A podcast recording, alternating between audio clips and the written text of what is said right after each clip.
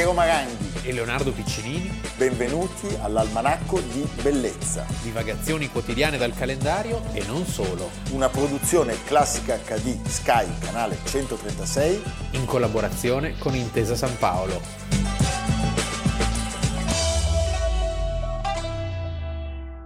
...14 settembre Dante Alighieri. 14 settembre Dante Alighieri. Dunque, per parlare di Dante, che muore il 14 settembre del 1321, dovremmo fare... E quindi 700 anni, come tutti sapete, tondi tondi, anche perché sono mesi che... Dante Dei. Dante, Allora, Dante Dei, parliamo- Dante D. Dante D, parliamolo. parliamolo. Gli italiani, solo gli italiani Sì. hanno scelto come data quella che si riconosce come la data di fondazione di Venezia. Sì. No, ma non si può. Dico, ma non potevano trovarne un'altra? I veneziani, poverini, stati dico, ma è una cosa... eh?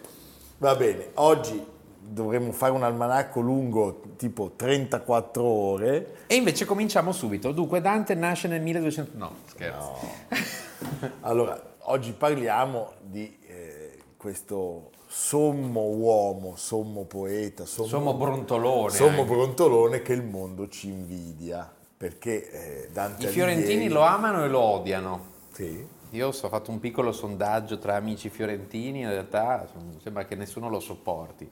Perché era troppo brontolone. No, forse perché l'ha mandato in esilio. L'ha mandato in esilio, è morto a Ferrara, E meno male che l'ha mandato in esilio, perché la commedia l'ha scritta in esilio. l'ha scritta in esilio. Lui si chiamava Durante in realtà. Sì. Dante è un diminutivo. O Dante... O Dante è più breve. Sì. Eh, e eh, aveva un cognome che in quel tempo era segno di, diciamo, nobile lignaggio, perché Sì, se no eri di Serpiero, di... di, di- mentre gli Alighieri erano eh, una famiglia di allighieri. Pagno di Lapo. Esa- esatto. Muore appunto il, il 14 di settembre. Che cosa dire di Dante? Intanto che era una figura politica di primo piano, Primissimo cosa che spesso viene dimenticata. Ricoprì cariche pubbliche, addirittura nell'anno 1300 era priore. Priore. Quindi univa, e questo, e questo me lo rende subito vicino a Machiavelli come tipologia, no? il grande scrittore che però è anche lui scrive durante l'esilio. Ingaggiato. Sì, una figura di combattente perché prende posizione dalla parte in quel momento sbagliata, cioè lui mentre è con altri ambasciatori presso Bonifacio VIII viene a sapere che a Firenze hanno preso il potere i cosiddetti guelfi neri, Guelfi perché uno neri. pensa ci siano solo ghelfi No, ma ghibellini, gli italiani non invece possono. i guelfi poi si dividono a loro volta Certo. in guelfi bianchi e neri, E neri. che era una sorta di ghibellini bis. Assolutamente. Lui a Firenze era nato nel 1265, è un personaggio che sa tutto del suo tempo. Poi ha questa costante, come capita a molti uomini, di avere una donna per cui prende un, un- no, un- L'imbarcata. l'imbarcata, questa bice di Folco Portinari. In realtà qui è molto divertente. Ma che c'entrano con la cappella Portinari? Eh sì, famiglia, È la sì, stessa famiglia. upper class, Cioè, non è che si non è- mischiava non con, sei innamorato con lo scalpellino, Sì, sì. no, no, no, no. Cappella Portinari è questo luogo fantastico a Milano. Questo libro che vi consiglio dell'amico Luca Sommi, Il cammin di nostra vita, che è un racconto del, del viaggio famoso di Dante e della, della protagonista che è Beatrice. Beatrice mh, dice l'amico Sommi, il fatto che Beatrice dica che Dante è un suo amico non è poi così vero, ma glielo fa dire il Dante narratore, perché in realtà in vita si incontrano pochissime volte. Pochissime volte. La prima quando lui sta per compiere nove anni e lei ne ha otto, e poche altre volte in seguito, nelle quali lei segna indifferenza assoluta nei suoi confronti. Insomma, amore platonico che di più non si può. In realtà poi invece lui sposa per volontà del padre nel 1295 Gemma Donati, Gemma. da cui ha tre figli, gli Alighieri, che vanno avanti. Che vanno avanti. Vanno avanti fino ad oggi. Nella commedia, la commedia, ci sono tantissime figure femminili che sono anche molto care al nostro canale. Perché si chiama commedia? Perché è in volgare, non in latino, come invece richiedeva la La tragedia. tragedia. Poi diventerà divina già dopo la morte di lui il Boccaccio, che è uno dei primi che la legge in pubblico, le darà questo appellativo che diventerà poi scritto, fissato solo due secoli dopo, a metà del Cinquecento, in un'edizione a stampa. A stampa. Sì. Quindi è tutta colpa di Gutenberg. Sì, Gutenberg fa, la trasmette in questo modo. Un aspetto interessante di Dante è quello delle sue influenze musicali, tra virgolette, è dappertutto, pensiamo a Pia de Tolomei, pensiamo a Francesca da Rimini, pensiamo al Gianni Schicchi per esempio. Che mi ha sempre colpito per la modernità del nome, Gianni Schicchi, che sembra un nome di oggi, Sì, sì. invece è un nome di allora. Eh? Oh mio bambino caro. Oh mio bambino caro. e Che è un passaggio che tra eh, Gianni Schicchi, Puccini, si ispira liberamente a un passaggio del canto trentesimo dell'inferno. i falsari, Sì. dove c'è anche questa figura stupenda di Mirra, Sì. altra donna. A me ha sempre colpito molto gli ignavi, ignavi. quello che noi non siamo. E poi abbiamo parlato, no, assolutamente. Ecco. E poi abbiamo parlato di Bonifacio VIII. Bonifacio VIII è il suo grande nemico che viene infatti collocato all'inferno. Anche se per lo schiaffo lui ha un moto di solidarietà. Sì, beh, perché era troppo, era, Era troppo. era troppo anche per Lo Dante. schiaffo di Anagni era troppo Sì. anche per Dante. Ascoltiamo un pochino di Liszt.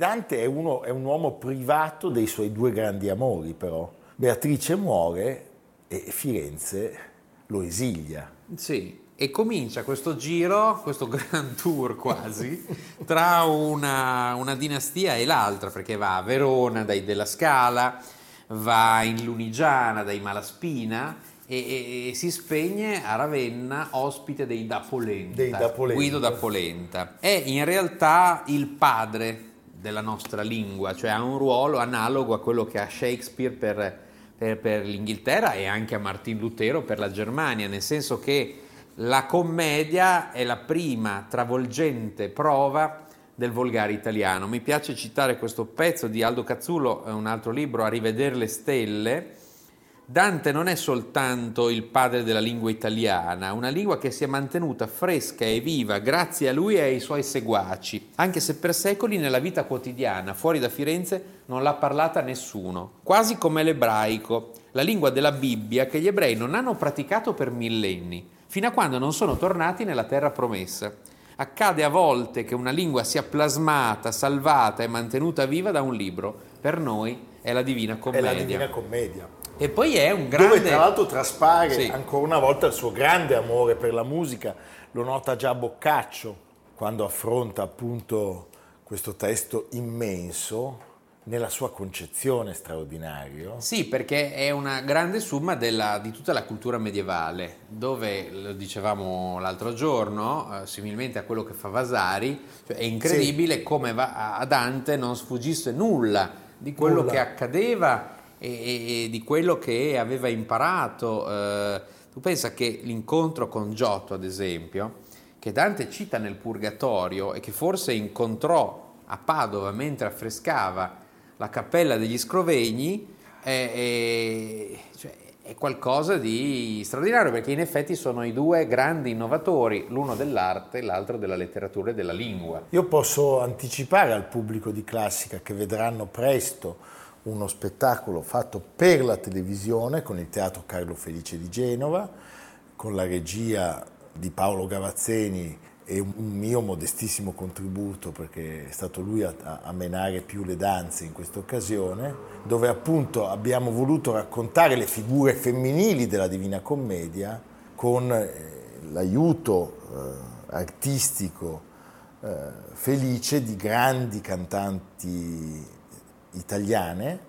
Ci sono Francesca Dotto, Serena Gamberoni, Sara Mingardo ed è stata una bellissima immersione nel mondo musicale scaturito da questo testo immenso.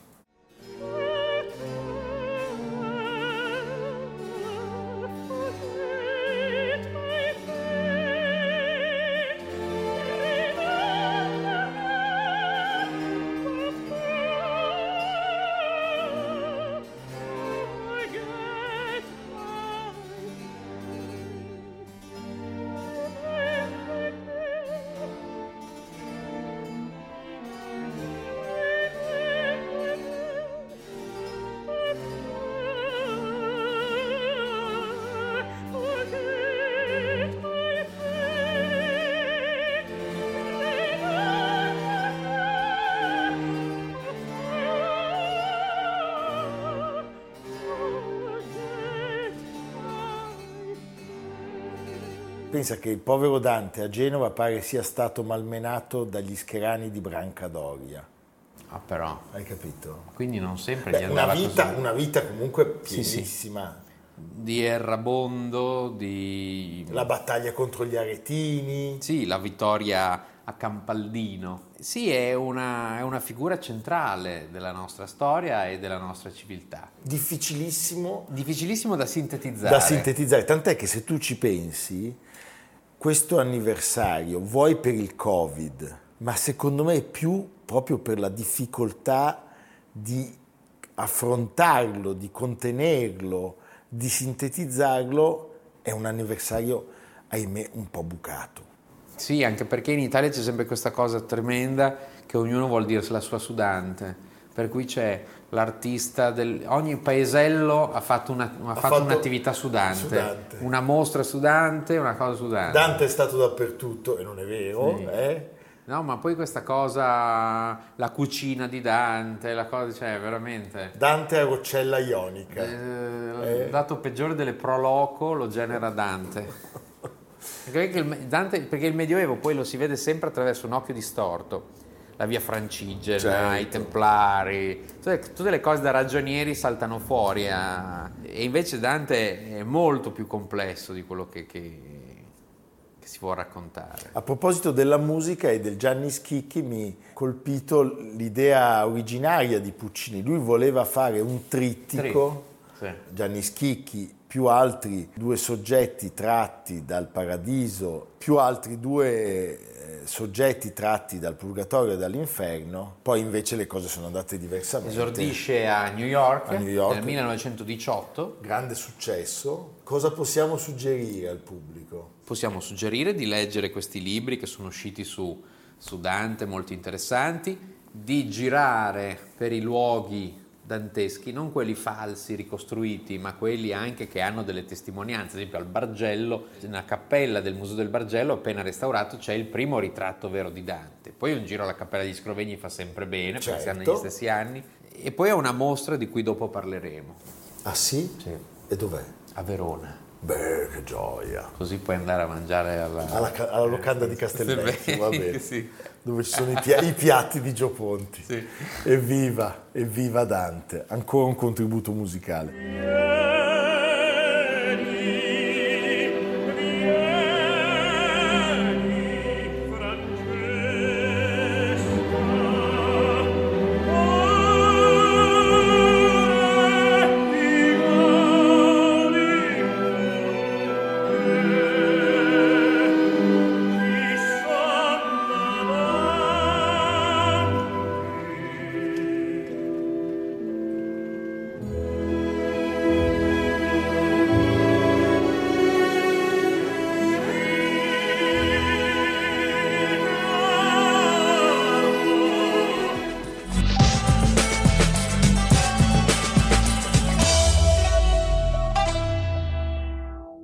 Leonardo, abbiamo parlato di Genova eh, e degli schiaffi degli scherani di Brancadoria a Dante. Bello Brancadoria. Brancadoria è un nome stupendo. eh? Sì. Ti puoi chiamare Branca se hai un cognome come Doria. Sì. Branca Maranghi. Non funziona. Non funziona. A me volevano chiamarmi Fernet Branca. Oh, oh, oh, Eh, oh, oh. Facciamo una grande risata. Allora, chi nasce a Genova il 14 settembre? Nasce Pietro Germi, Figura anomala. Meravigliosa. Sì. Forse Mancato troppo presto. ogni tanto mi viene da dire quello che amo di più. Non il più grande, ma quello che amo di più. Come dico che non è il più grande nella pittura Nicolas de Stael. No, no, no, certo. Però è un personaggio fantastico. Beh, un osservatore acutissimo di tutti i vizi e virtù italiane. eh? Un anticomunista, antifascista, taciturno, burbero, religioso e i suoi film hanno un ritmo narrativo e una mentalità spettacolare veramente da cinema americano. Cioè noi sappiamo che il grandissimo Billy Wilder, quando uscivano i film di Pietro Germi, Non se li perdeva. chiedeva di avere una copia e di guardarli subito e i film di Pietro Germi sono tutti dei film bellissimi che si rivedono veramente con grandissimo piacere. Sapeva fare tutto perché era sceneggiatore, era montatore, Era attore. era attore, era attore e ha fatto mm, una serie di interpretazioni che sono rimasti, io penso al Ferroviere, al pasticciaccio brutto di Via Merulana, Ha lanciato tanti attori. pensa alla Sandrelli, Saro Urzi. Eh, ma c'è, meraviglioso, meraviglioso, che fa l'aiuto commissario. Fa tutto, fa Sì, tutto. tutto, eh. Protagonista di tanti suoi film. Lui ventenne eh, aveva lasciato l'istituto nautico, si iscrive al Centro Sperimentale di Cinematografia a Roma e ha una fortuna, e cioè quella di essere notato dal grande vecchio del cinema italiano, Alessandro Blasetti, che lo fa lavorare come sceneggiatore, come assistente alla regia e poi dirige Il Testimone già nel 1946, che è il suo primo film, un giallo giudiziario, Film molto insolito Molto perché insolito. in epoca di neorealismo e di cinematografia italiana che rinasceva. Film che piacque molto alla critica, meno al, Sì, al sì, pubblico. sì. Beh, c'era tra gli sceneggiatori c'era Zavattini. C'era Zavattini, Sì. poi In nome della legge, un film stupendo. Cioè lui parla della mafia come se fosse Una saga western. western, esattamente. E poi arrivano altri film bellissimi, Il Cammino della Speranza. Cammino della Speranza con Raf Vallone e appunto Saro Urzi è un film che tratta dell'emigrazione dei minatori Cioè, siciliani. è il nostro furore. Sì, è il nostro, esattamente. Pensa che doveva chiamarsi in origine Terroni. Poi, insomma, poi dopo non detto, era... forse non va bene. Ed ebbe poi anche comunque grandi problemi con la censura. E poi, eh, insieme ad Alfredo Giannetti, appunto li abbiamo citati, Il Ferroviere, che è un film durissimo, dove lui è perfetto, L'uomo di paglia. L'uomo di paglia è una storia di un adulterio, di un'Italia che era più vicina al Medioevo che a quella di oggi, praticamente. È un grandissimo film. Un maledetto imbroglio Sì. che è, è tratto dal pasticciaggio Gadda. brutto di Via Merulana di Carlo Emilio Gadda, con un cast in stato di grazia, oltre a lui ricordiamo Gora, la Cardinale, attori stupendi, Franco Fabrizi e poi... e Poi grandi film, grandi poi grandi film. suoi. Vediamo un passaggio del pasticciaccio prima di passare alla fase straordinaria degli anni 60, una fase che gli porterà anche un premio Oscar. Amore, amore, amore, amore mio. In braccio a te me scordo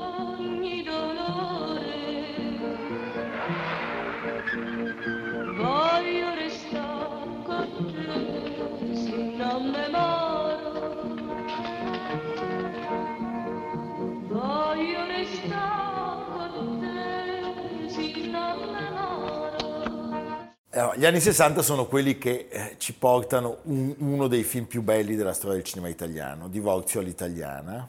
È un film modernissimo, tre candidature agli Oscar, una la vince proprio lui con la miglior sceneggiatura originale, Mastroianni, Sandrelli, Leopoldo Trieste, Eh, stupendo. Lando Buzzanca. Lando Buzzanca e poi la poverissima ragazza che ha fatto una bruttissima film, tra Sì. l'altro.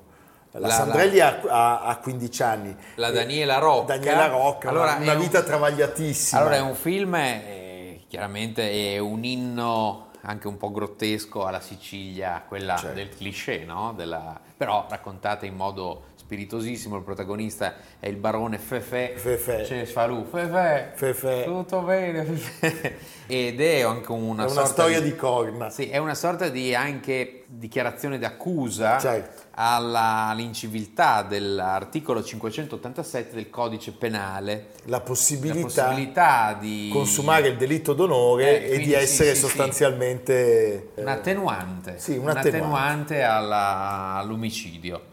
Tra l'altro Mastroianni, lavorazione scusate, è preso Sì. tra la notte e otto e mezzo, Sì, meraviglioso, scena finale. pensa che, ha- pensa che Che momenti. Mastroianni che riceverà una candidatura come miglior attore protagonista, l'Oscar andrà a Gregory Peck per Il buio oltre alla siepe beh, sì, è comprensibile. e lo stesso Jeremy perderà come miglior regista contro David Lean per Lawrence d'Arabia. E anche questo è Però- abbastanza comprensibile. comprensibile, ma ci fa capire a che livello fosse Sì, il sì. nostro cinema straordinario in quegli anni. La lavorazione venne funestata dalla paresi facciale che colpì il regista e dal tentato suicidio di Daniela Rocca che si era innamorata di Germi. Sì. È l'attrice che viene camuffata, molto brutta, viene Oh, sì. resa, in realtà non era così, la moglie del, che viene del barone indotta, Fefe. che viene indotta moglie braccia di Leopoldo di Trieste. Leopoldo Trieste, eh? Fa il Beh, pittore. strepitoso. Tra l'altro c'è una scena che vi facciamo vedere perché è molto divertente. Quando in una sede del Partito Comunista del paesino si discute a proposito eh, della situazione delle donne nelle famiglie. Prego la regia. Perché è ormai storicamente accertato che anche qui da voi, nel vostro bel sud, che io ho il piacere di visitare per la prima volta, è giunto al fine il momento di affrontare il secolare problema dell'emancipazione della donna, così come esso è stato affrontato e risolto, per esempio, dai nostri confratelli cinesi. Pertanto, io vi invito ad esprimere il vostro democratico parere sul fatto, cioè a dire quale giudizio sereno ed obiettivo merita la signora Cefalù.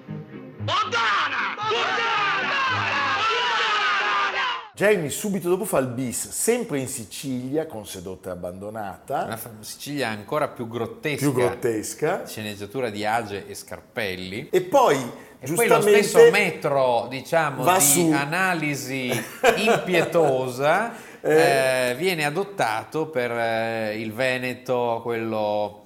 eh, È Treviso? Sì. è Treviso, credo. Sì, sì, sì. per Signore la e signori, che è un film. Vizi privati e pubbliche virtù. Io vi prego di riguardare questo film, che è un film episodico. ma- Alberto Lionello, ma legato, sì, tutti- Tony Gasparini. Tony Gasparini, poi c'è Gastone Gigi Moschini, Ballista, Gastone Virna Mos- Lisi, sì, No, è Olga un- Villi, sì, è un film strepitoso, riguardatelo, io l'ho fatto non molto tempo fa, credetemi, Nora Ricci, Olga Villi, è un film stupendo, stupendo. Tra l'altro vince, se non sbaglio, la Palma d'Oro a Cannes nel Ex 1900 aequo. ex aequo, con un uomo e una donna di Claude Lelouch.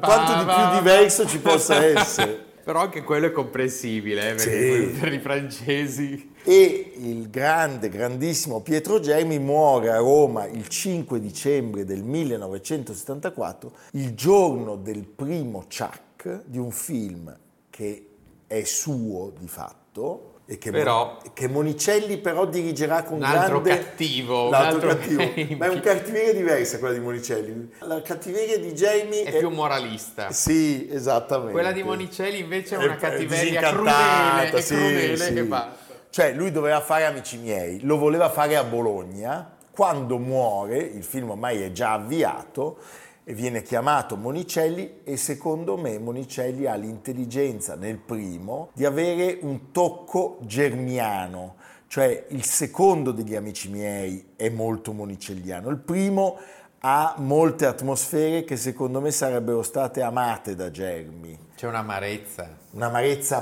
pazzesca, pazzesca. è una comicità che però è stemperata da una... eh, E se voi andate a vedere nei titoli Sì. del film c'è scritto un film di Pietro Germi e poi c'è scritto regia di Mario Monicelli. Beh, insomma, che dire, possiamo finire con Sedotta abbandonata? Dobbiamo. Eh? Come ultimo contributo. Prego la regia. Agnese, mettiti da questa parte. E perché? Perché Annina è più piccola e ci aspetta alla sinistra. Mai sentito? E poi ci stava alla sinistra. Zitta!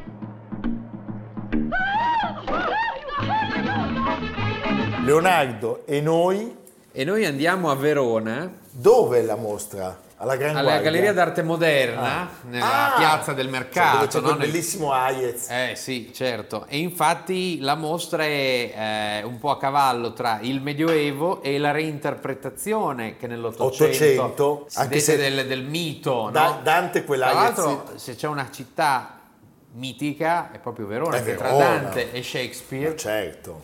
no? è un luogo Sì, della... perché Dante era andato nel suo percorso alla corte dei Della Scala. Quindi c'è la mostra e poi c'è una serie di, di luoghi, 21, tra piazze, palazzi, chiese, che sono legate alla presenza del sommo poeta, dei suoi figli e alla tradizione dantesca. Quindi a Verona. Il profondo legame che unì Dante a Can Grande della Scala, al quale il poeta dedicò il paradiso. Beh, insomma, Evviva Can essere Grande! dedicatari del paradiso Eh. eh, non è roba da poco. Noi possiamo essere dedicatari a Verona del carrello dei bolliti dell'osteria dell'antica locanda di Castelvecchio. Sì, che adesso è ancora un po' caldo, ma tra poco potrà tornare Sì, utile. no, molto utile, Sì, molto, molto utile. utile. va bene.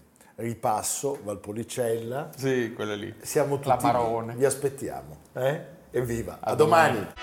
Almanacco di bellezza a cura di Piero Maranghi e Leonardo Piccini. Con Lucia Simioni, Samantha Chiodini, Silvia Corbetta, Jacopo Ghilardotti, Paolo Faroni, Stefano Puppini. Realizzato da Amerigo Daveri, Domenico Catano, Luigi Consolandi, Simone Manganello, Valentino Puppini. Una produzione classica HD, Sky Canale 136, in collaborazione con Intesa San Paolo.